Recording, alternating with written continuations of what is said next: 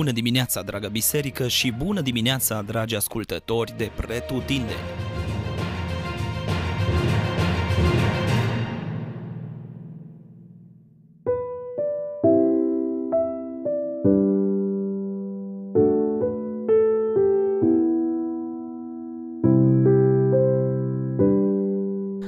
Numeri, capitolul 9 Câteva sublinieri interesante și azi.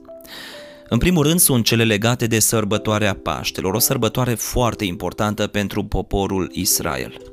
Dar nu voi intra astăzi în detalii legate de sărbătoare, cât vă îndemn să ne îndreptăm atenția asupra unui principiu privitor la prăznuirea sărbătorii. Pe de o parte îi avem pe cei care din cauza unei necurății sau pentru că erau plecați într-o călătorie lungă nu puteau sărbători. Ei vin la Moise și la Aron și îi întreabă ce să fac, adică sunt oamenii ăștia care își doresc, dar nu pot, din cauze care nu depind neapărat de ei.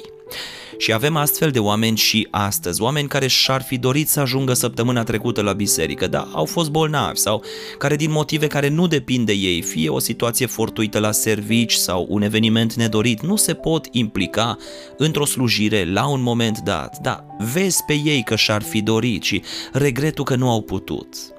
Și sunt oameni care se interesează de asta, adică spun, ok, nu pot acum, dar când e următoarea ocazie? Ce se poate face? Cu ce pot ajuta chiar dacă nu pot ajunge atunci?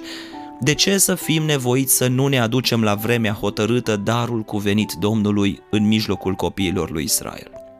Și iată răspunsul lui Dumnezeu. Luna viitoare, Adică cu prima ocazie le primesc jertfa, astfel că Dumnezeu apreciază inima celui ce și-ar fi dorit să-și aducă darul, dar nu poate la acel moment și suferă din cauza asta. Dumnezeu nu sancționează, ci apreciază și oferă o nouă oportunitate. Pe de cealaltă parte, îi avem pe cei care nici bolnavi nu sunt, nici necurați nu sunt, nici plecați în vreo călătorie sau cu vreun angajament, adică nu aveau niciun motiv întemeiat să nu își aducă darul hotărât la vremea hotărâtă, ci pur și simplu alegeau să nu o facă. Adică nu le păsa sau poate dacă mergem puțin mai adânc vorbim aici despre sfidare, despre răzvrătire și neascultare. Oameni pe care îi întâlnești lunea și îi întrebi, mai nu te-am văzut ieri la biserică, ești bine? Da, îți răspunde, e, n-am prea avut chef să vin. Îl sun fiindcă trebuia să fie astăzi la slujire și îl întrebi, n-ai ajuns încă, ești pe drum? A, nu, să acasă, da, n-am mai venit, auzi, las că te sun eu când pot. Adică oameni care nu că nu suferă, dar n-au nicio treabă că nu-și fac partea înaintea lui Dumnezeu. La felul ăsta de gândire și de purtare aduce consecințe și aduce consecințe grele, mai devreme sau mai târziu. Chiar dacă nu mai vorbim aici despre nimicirea fizică, chiar și acum în nou legământ, Dumnezeu pedepsește, sancționează acest fel de sfidare și de neascultare la adresa sa. Să veghem deci să ne aducem darurile cuvenite la vremea hotărâtă, cinstindu-L pe Domnul în ascultare. Asta pentru că există anumite cerințe specifice din partea lui Dumnezeu și o anume vreme hotărâtă de El, la care El ne cere ascultare de plină. Momentele acestea trebuiesc tratate în consecință, cinstindu-L pe Dumnezeu. Apoi un al doilea principiu frumos din capitolul de astăzi este cel din încheierea capitolului, călătoria sub directa călăuzire a lui Dumnezeu. Tăbărau, spune versetul 23, după porunca Domnului și porneau după porunca Domnului. Ascultau de porunca Domnului, de porunca Domnului dată prin Moise. Astăzi în noi locuiește cel ce își călăuzește poporul nu spre un canan pământesc, ci spre cel ceresc.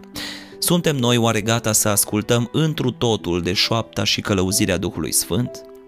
O formulare frumoasă care mi-a atras atenția, deși exprimă același principiu, este cea din versetul 22.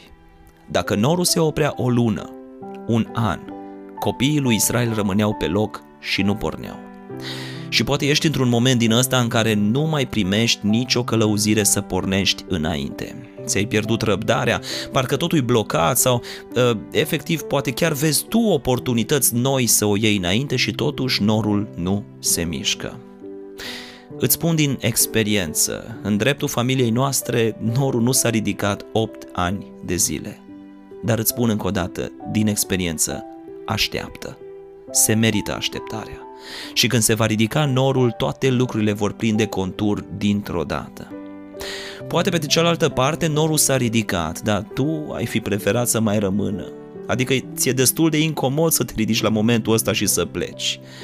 Ridică-te și mergi. Fă ceea ce îți spune Dumnezeu să faci, oricât de incomod sau de greu ți-ar fi. Protecția Lui este peste tine. Să umblăm, deci, călăuziți de Duhul. Când Duhul ne spune să plecăm, să plecăm, când Duhul ne spune să ne oprim, să ne oprim. Iar asta ne va da mereu garanția că suntem pe drumul cel bun, drumul care sfârșește în Canaanul ceresc.